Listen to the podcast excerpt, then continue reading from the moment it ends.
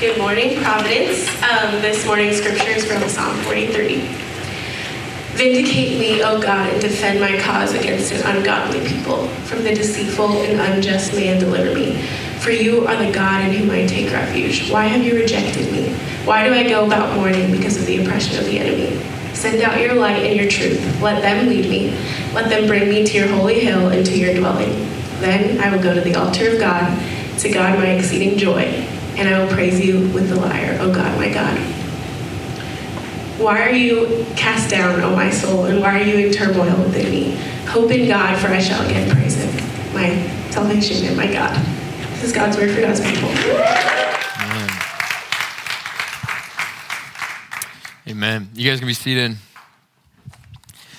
I thought about this in the first service. It's just fun uh, this summer, uh, getting just different people in our church praying, writing those prayers, people reciting the scriptures. Uh, if you didn't know, we also have people that do a, a unique artwork for every single psalm, and so uh, it's just a fun, fun summer. Uh, let's pray, and then we'll get into that psalm.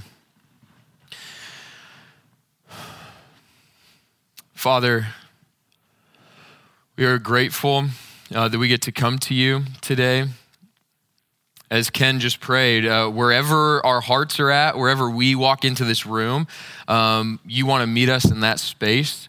Uh, as we come to these couple Psalms uh, over these last few weeks, uh, it's just such a, uh, an encouragement to be honest. Pray that we can do that today. I pray that you would offer us hope, especially for the one who is uh, down God, would you be with us uh, as we come to your word? Would you give us sharp minds and soft hearts as we look at this psalm? And would you lead us to a greater worship of you? We pray this in Jesus' name. Amen. Uh, on June 19th, 1834, Charles Spurgeon was born. Uh, some of you have probably heard that name before. Maybe you know some of his story. Uh, but Spurgeon was uh, saved and converted at the age of 15, uh, and he began preaching almost immediately, uh, which would become essentially what he's most well known for in Christian history. Uh, by the age of 19, he began to pastor what would be the most influential and largest church in all of London. Uh, his preaching ministry there would go on for almost 40 years, and it would land him the nickname the Prince of Preachers. Uh, he has, maybe if you've heard of him before, he, he did tons of different ministries, ran schools and orphanages, pastored the largest church, wrote many books and commentaries. Uh, and his impact was not only massive in his day, but has continued on to this day. As a preacher, uh, he has influenced many, many different preachers, even to this day, myself included.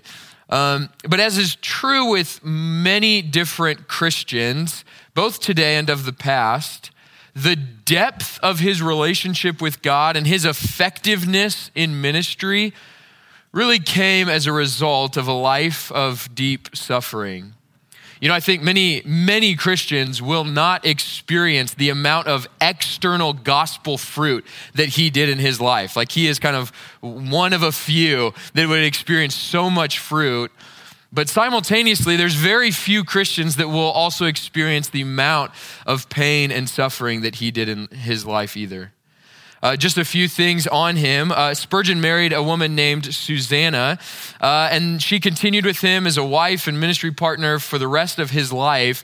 Um, but pr- pr- pretty early on in his ministry, she got kind of an unknown chronic illness that she suffered with from that day forward.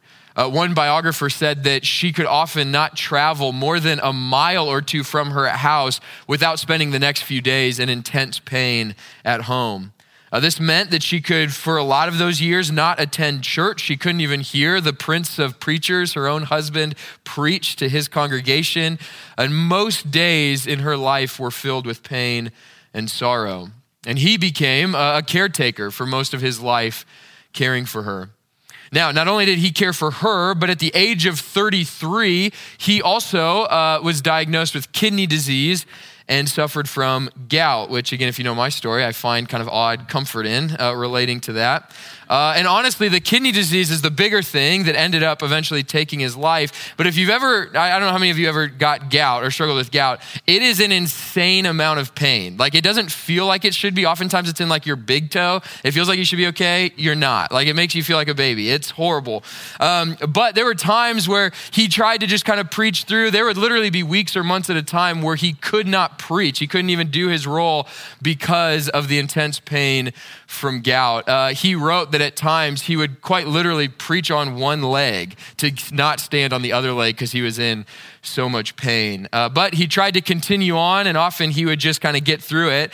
And uh, at one point, he told a friend, uh, trying to justify why he was continuing to preach even in the pain, he said that he didn't have gout in his tongue and he was not aware that people preached with their legs. So he uh, would continue on and he kept preaching. Uh, but it would be these physical ailments that, that plagued him for most of his life that would eventually take his life at only 57.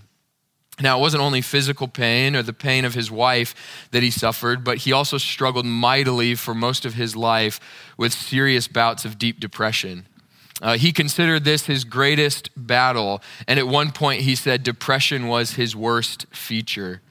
Uh, and he struggled so much because he knew the greatness of Christ. He knew the beauty of the gospel, yet for months at a time would suffer uh, without end with emotional and spiritual depression that seemed to cripple him. At one point, he wrote in a letter, My spirits were sunken so low that I could weep by the hour like a child, yet I knew not what I wept for. I don't know if some of you maybe can relate to those seasons of just darkness where just like the weight and the sadness and the brokenness just kind of like overcomes you.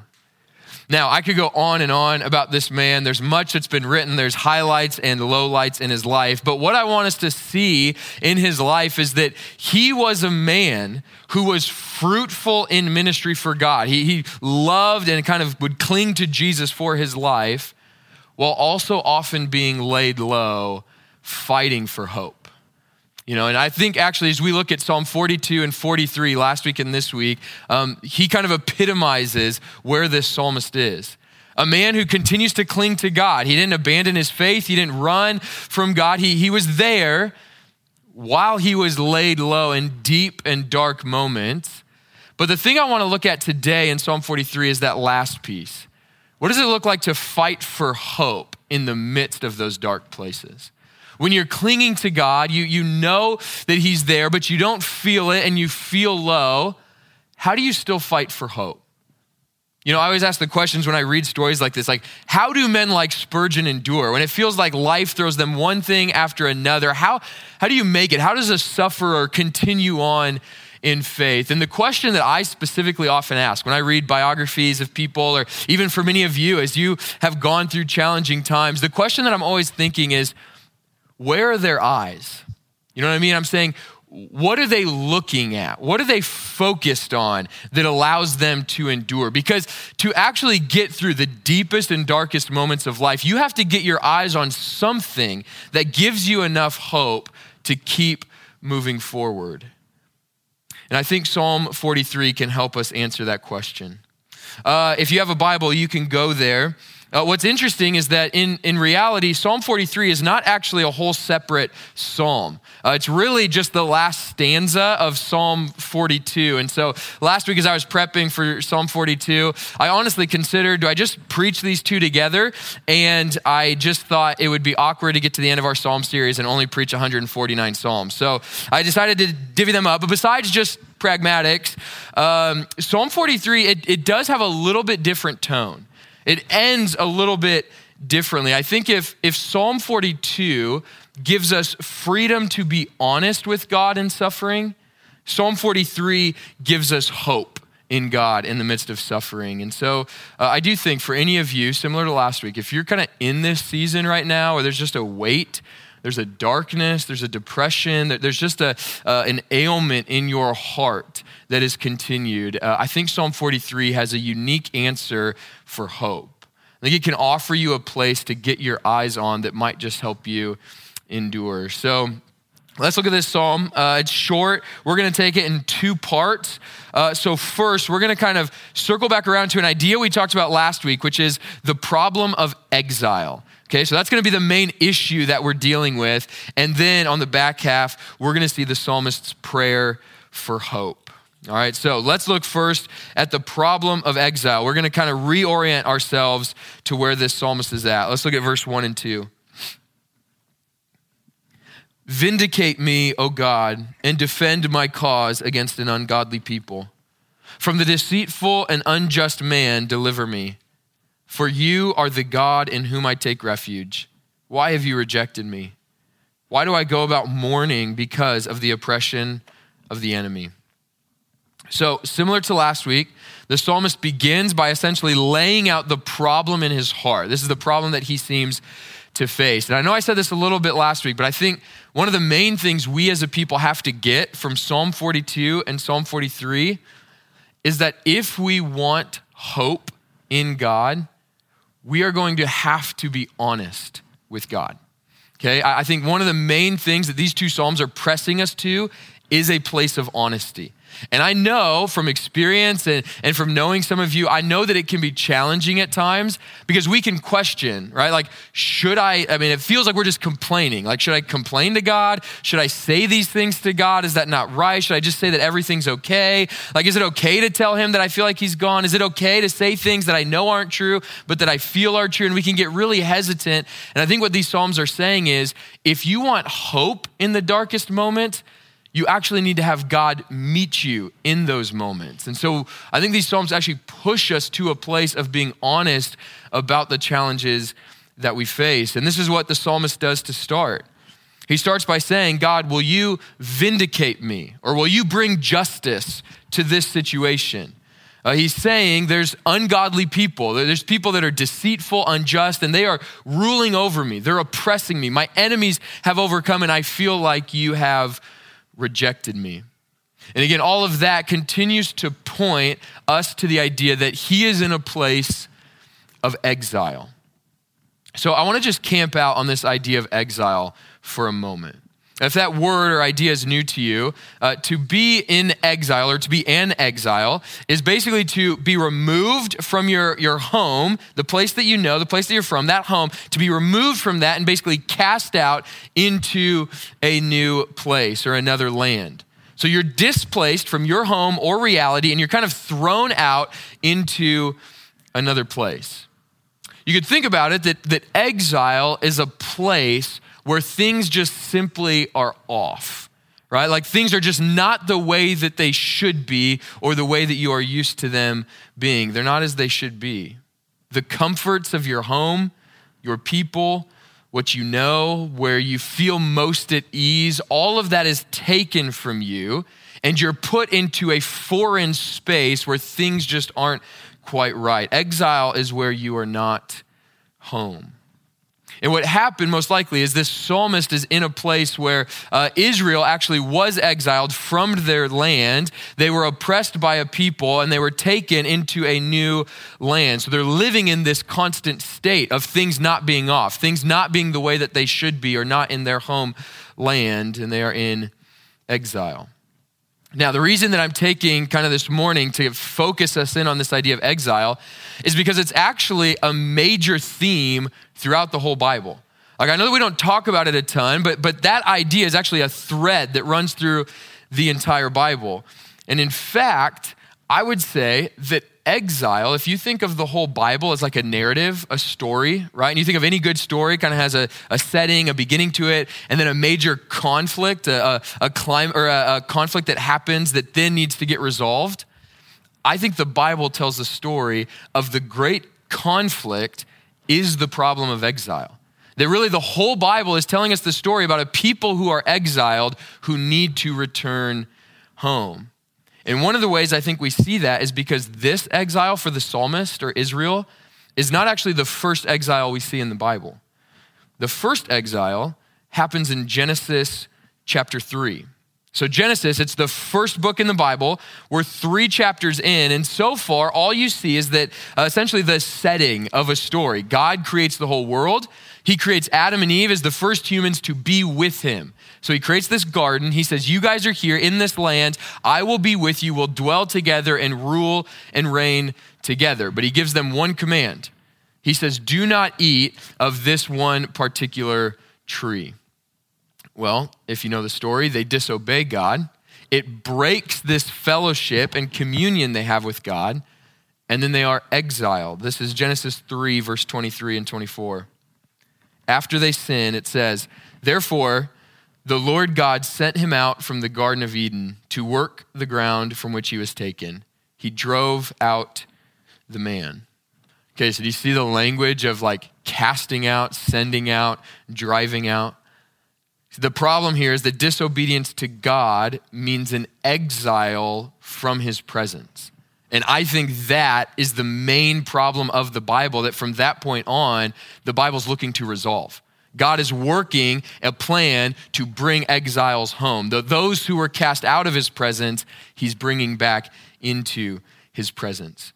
We see this later in Genesis. In chapter 11 and 12, we see this plan where God calls this man Abram and he says, I'm going to create a people for you, with you, from you, and you are going to have this land and I am going to dwell with you. So he says, I'm going to build a people. You're going to get this land. I'm going to have my presence there. And that is a, the plan to begin to fix this problem of exile. So he makes a covenant, a relationship with these people, and he says, If you obey me, I'll be faithful to you, and we will have this like unified relationship. Well, the Old Testament says that all happens. They get the land, they form a covenant, but then God's people disobey again. So they go into exile, which is where our psalmist is.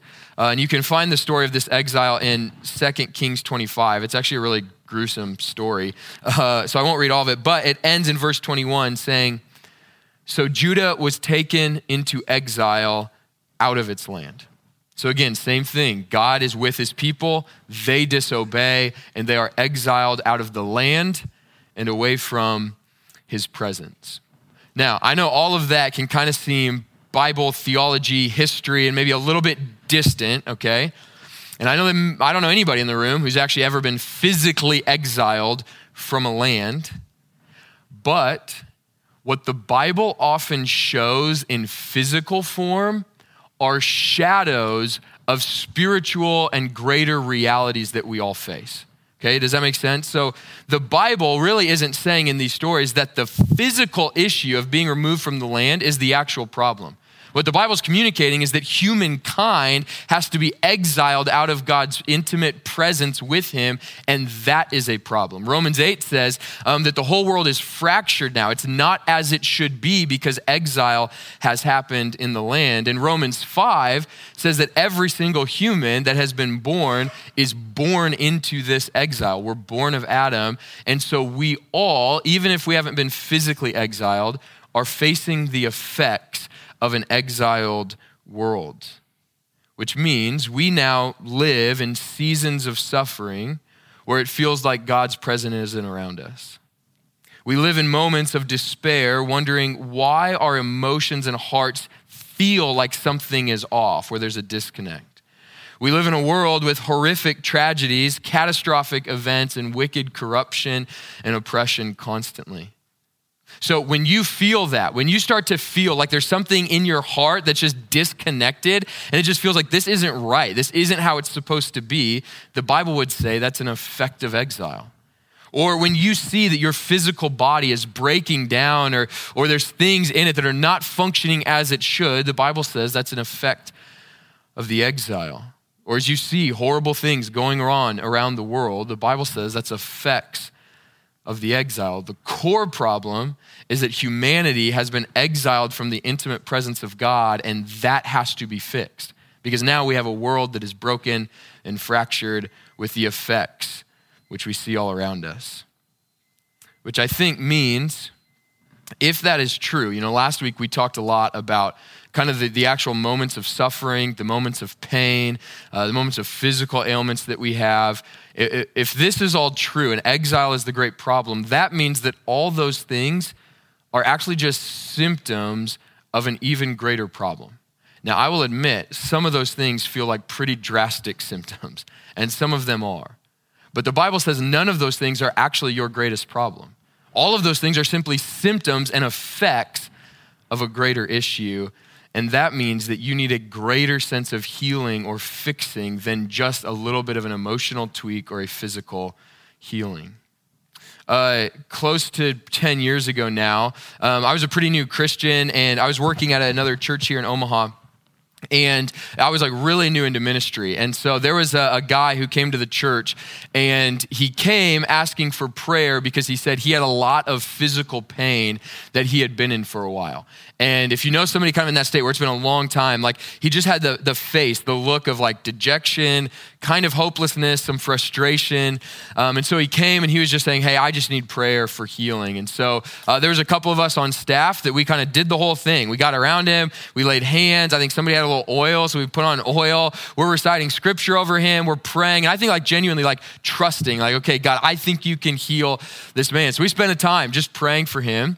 And we end, and he kind of gets up and he says, Man, I think I'm feeling better. And he kind of walks around, he's moving around, and, and he's like, I, I think the pain is actually gone. And I saw him a week or two later, and it was the same thing. He's like, I, I think genuinely God has healed me. Like, I don't have this pain anymore, which was the first time that I've ever actually been a part of something like that, where you're praying and it seems like God has actually healed, which is crazy. Uh, until about five or six months later. And I saw him again. He came back to the church, uh, and he had that same look on his face, just dejected and frustrated. And he said for the last couple weeks, all of that pain essentially came back.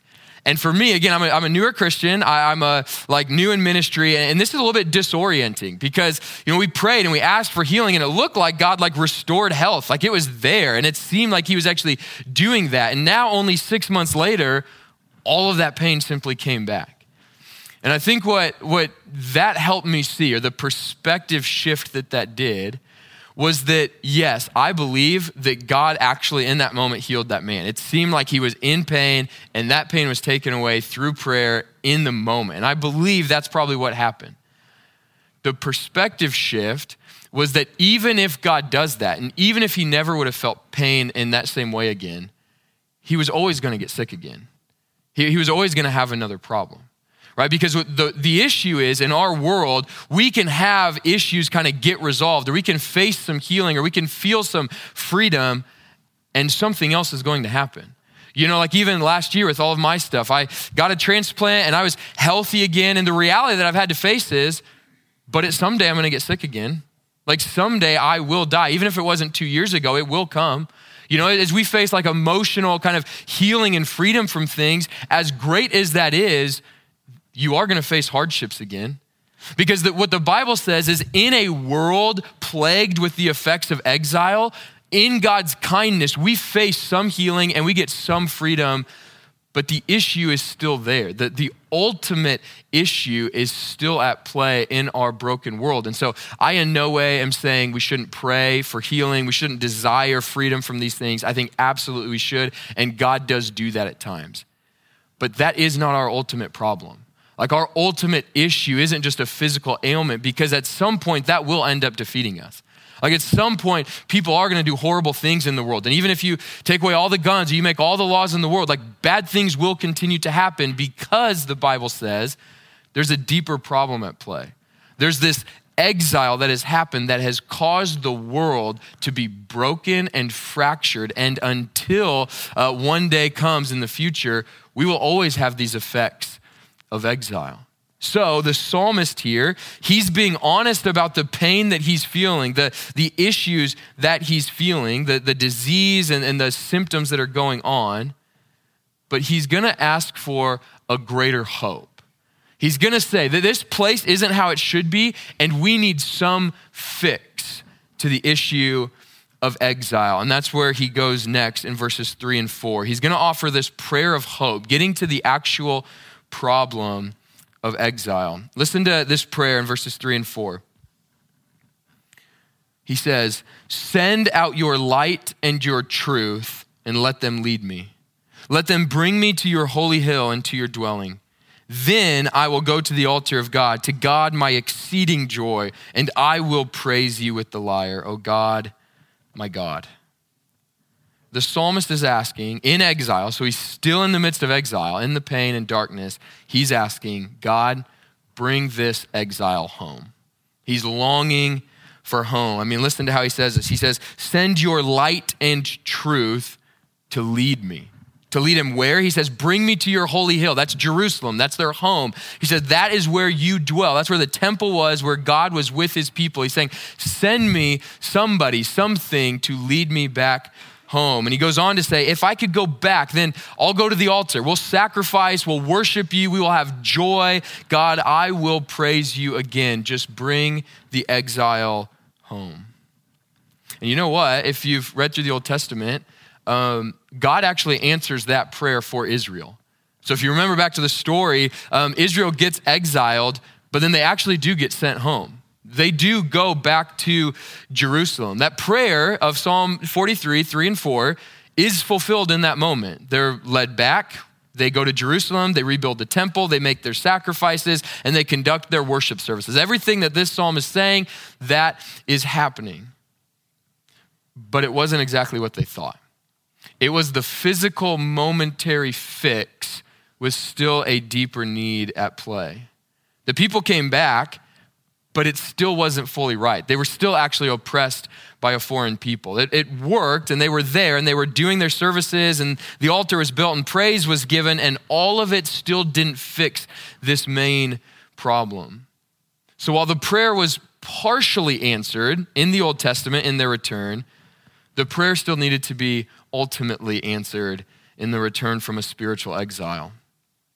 Now, um, we've talked about this a couple times. If you're new, what, what we've said is that if you look at the whole book of Psalms, so there's 150 different prayers or songs, um, it's easy to believe that that's basically just a random collection of poems. Like, honestly, before the last couple years, I always thought that. I thought Israel must have just had these were the 150 best songs or prayers that they wrote. They just kind of got thrown in, or maybe it's a chronological, or I didn't really know, but somehow they all just got tossed in to this book. And actually, it's literally exactly the opposite. Uh, it's not random at all, it's actually highly organized. And one of the great examples of how we know that is actually this section of Psalms that we're in. So, so just listen to this. In the Psalm in the 40s, where we're going to be this summer, uh, Psalm 42 and 43 are the prayers of a brokenhearted man in exile crying out to God. He's saying, God, restore your presence. We want salvation and your presence again. Psalm 44 is another cry for help. He's saying, Hey, come to action. So the prayer is, God, do something. Give us your presence again. Psalm 44 says, Do that action. Like, I want to bring you into action and actually help us. Psalm 45 speaks of a king who would come for God's people and actually restore God with his people. And Psalm 46 through 48 is this rejoicing that God is with his people once again and that they are praising him. So you see what's happening. Even in this little section of the Psalms, we get the story of how that prayer is going to be answered. He prays, God, we need your presence again. And basically, the rest of the next few Psalms are telling us exactly how that's going to happen. Uh, Jim Hamilton, in his commentary on the Psalms, explains it this way It would appear then that the resolution of the psalmist's difficulties awaits the coming of the promised king, the salvation he will bring to God's people through the defeat of his enemies, and the kingdom of God he will establish where all God's people will worship him. So, this prayer of hope in Psalm 43 is ultimately answered in this section when God's king will bring God's people back to God's presence. That our only ultimate uh, answer to our problem of exile is God's king coming to save God's people from exile and bring them back into God's presence. So the question we should have for Psalm 43 is who's the king? Right? Like, who is this one that's actually going to do this? Who's the one that's going to solve our great problem? And lucky for us, the New Testament doesn't make us wonder. It actually tells us. Listen to some of these verses. Uh, so the, the psalmist, he's crying out in verse 3 send light, send light to lead us back. In John 12, 45 and 46, Jesus says, And whoever sees me sees him who sent me.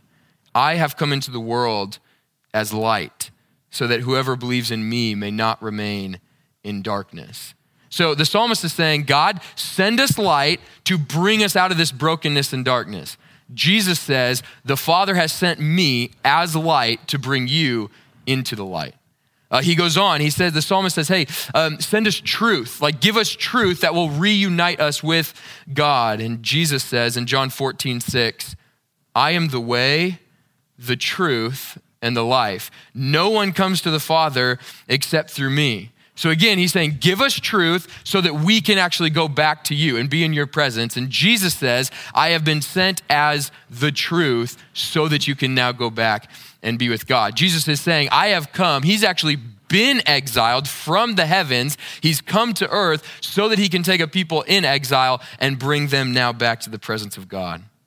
Verse 4, the psalmist goes on and he says, Once we actually get back, once we could be in God's presence, he says, We'll go to the altar. And now think about again what happens at an altar? You make your sacrifices. That, that's a whole Old Testament system. You come, you shed blood, you do your sacrifices over and over and over and over again. And in their minds, that's what helps make them right with God. Listen to Hebrews 9 11 and 12. But when Christ appeared as a high priest of the good things that have come, then through the greater and more perfect tent, so he's saying this is an eternal thing, not just a physical thing, this is the real thing.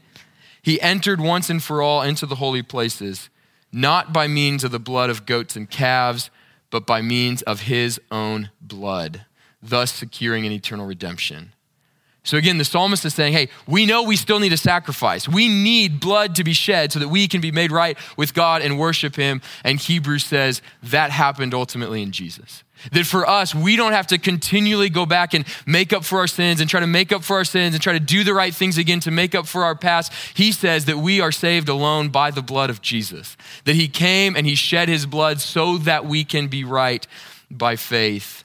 Uh, the author of Hebrews goes on in chapter 10 to say every priest stands daily at his service, offering repeatedly the same sacrifices, which can never take away sins. But when Christ had offered for all time a single sacrifice for sins, he sat down at the right hand of God. You notice the imagery there? It's saying, hey, the priests always have to stand because they're always doing work. They're always offering more sacrifices. It never actually works. Anything that we do on our own can never actually make up for sins. But when Christ came, he died once, he shed blood once, and then notice what it says he sat down, which means his work is finished. The salvation, the redemption that we need is not this repeated sacrifice, it's a once and for all in the person of Jesus Christ. And notice in the psalm, uh, the psalmist says, when all of that happens, if God would do that, he says, then I will praise God. He will be my joy and I will get to worship him. And so he asks himself one more time, why am I cast down? Why am I in turmoil within me? Now, I do believe uh, that this time, so he said that twice in Psalm 42. This is the third one, and I do believe there's a little bit of a difference in how he says this. Uh, I think there's a, a genuine optimistic hope that he now has still in the midst of exile, with a greater trust and hope that God is going to answer that prayer of hope. I think that what's happening here in Psalm 43 is this resolution that what he knew in his mind in Psalm 42 has now started to make its way into his heart. The preaching to himself, hope in God, hope in God, hope in God, now in 43 is starting to make its way into his heart where he can actually hope in God. Therefore, he asks, Why am I down? Why am I discouraged? God is my salvation. God is the one who I will praise. God is the one who will bring us home. So, church, let me um, just end a, a, little more practical or pastoral for a moment. Uh, I, I did say last week, I think there are times and seasons of life where we simply live in Psalm 42. Not much resolution, sadness, despair, frustration. Uh, and I think God can actually take those seasons where what you know is not what you feel, and you kind of preach to yourself and you, you sit in it. And that's how Psalm 42 ended. It was just in pain and in exile. But I think there's also times to move to Psalm 43. I think there's times to realize that exile isn't the end of the story. Suffering and brokenness is not the end of the story. There is a time to move from preaching hope to your heart to actually experiencing hope in your heart, where you can move from actually getting your eyes off only your circumstances and on to the person of Christ who has worked in that way that he prayed for. That we can genuinely hope now because of what Christ has done. Now, the interesting thing for us as Christians today is we live in this kind of in between age where we can look back and see, yeah, Christ came as the light. He came in exile to bring exiles home. He, he did all this work. We are saved in Him by His blood, and yet it's not fully realized yet. Right? It's this, it's this in between age where we're not looking forward, hoping that God might do something. We've seen what He's done in Christ, but it's not fully realized yet. We're still in this in between where we know what Christ has done, we know that he has saved us, and yet we still feel the effects of exile. That as long as we're in this world, we will have some freedom and some hope in Christ and some effects of exile that will consistently plague us. We still are, in some ways, exiles. Peter calls us that in his letter. Uh, he says that we are exiles awaiting a home. We're exiles who have been saved waiting to be fully saved. Because Christ secured our salvation in his first coming, he will deliver our salvation in his second coming. And this is what I think our eyes must be on. Uh, my wife and I were, right after this service, we're actually headed down to Kansas City and we are uh, going to a concert tonight. So we've been listening to some of their songs, and one that's kind of a lyric that's stuck in my mind, especially on this uh, psalm, was this. It says, Dust to earth and ash to ocean. I'm not home till heaven opens.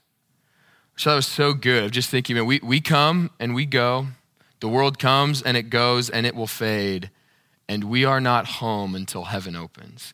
This is not our home that we are here as exiles, awaiting the day that Christ actually finally and fully takes us from this place. That all the effects of exile that we've talked about now the last two weeks, all the pain and the hurt and the tears and the brokenness and the death, all of that, uh, Revelation says at the end of the Bible, all of that is what's going to get fixed. That problem in Genesis 3 that is carried throughout the Bible that we are living in today will one day be fixed when Christ returns. That he will come and he's creating a new heavens and new earth. And the best part about it in Revelation 21 is it says, God will be with us. That presence that we have been disconnected from is now actually restored once and for all. And so when we ask, how does Spurgeon or how do people today, how do we endure? How do we keep moving forward? Where are our eyes?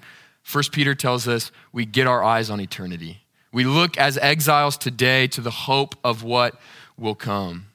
And I think because of that, as sinners and sufferers, those who are exiles in this land saved by Christ, we can hope in God. We will again praise him. He is our salvation and he is our God. And one day, that great ultimate problem that we live with the effects of, it will be fixed. We will feel his presence. We will face his presence. We will have it finally and fully forever. And therefore, we can hope in God. Let's pray.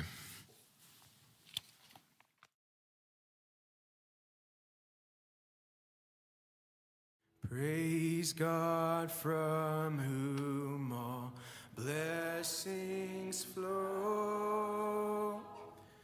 Praise Him, all creatures here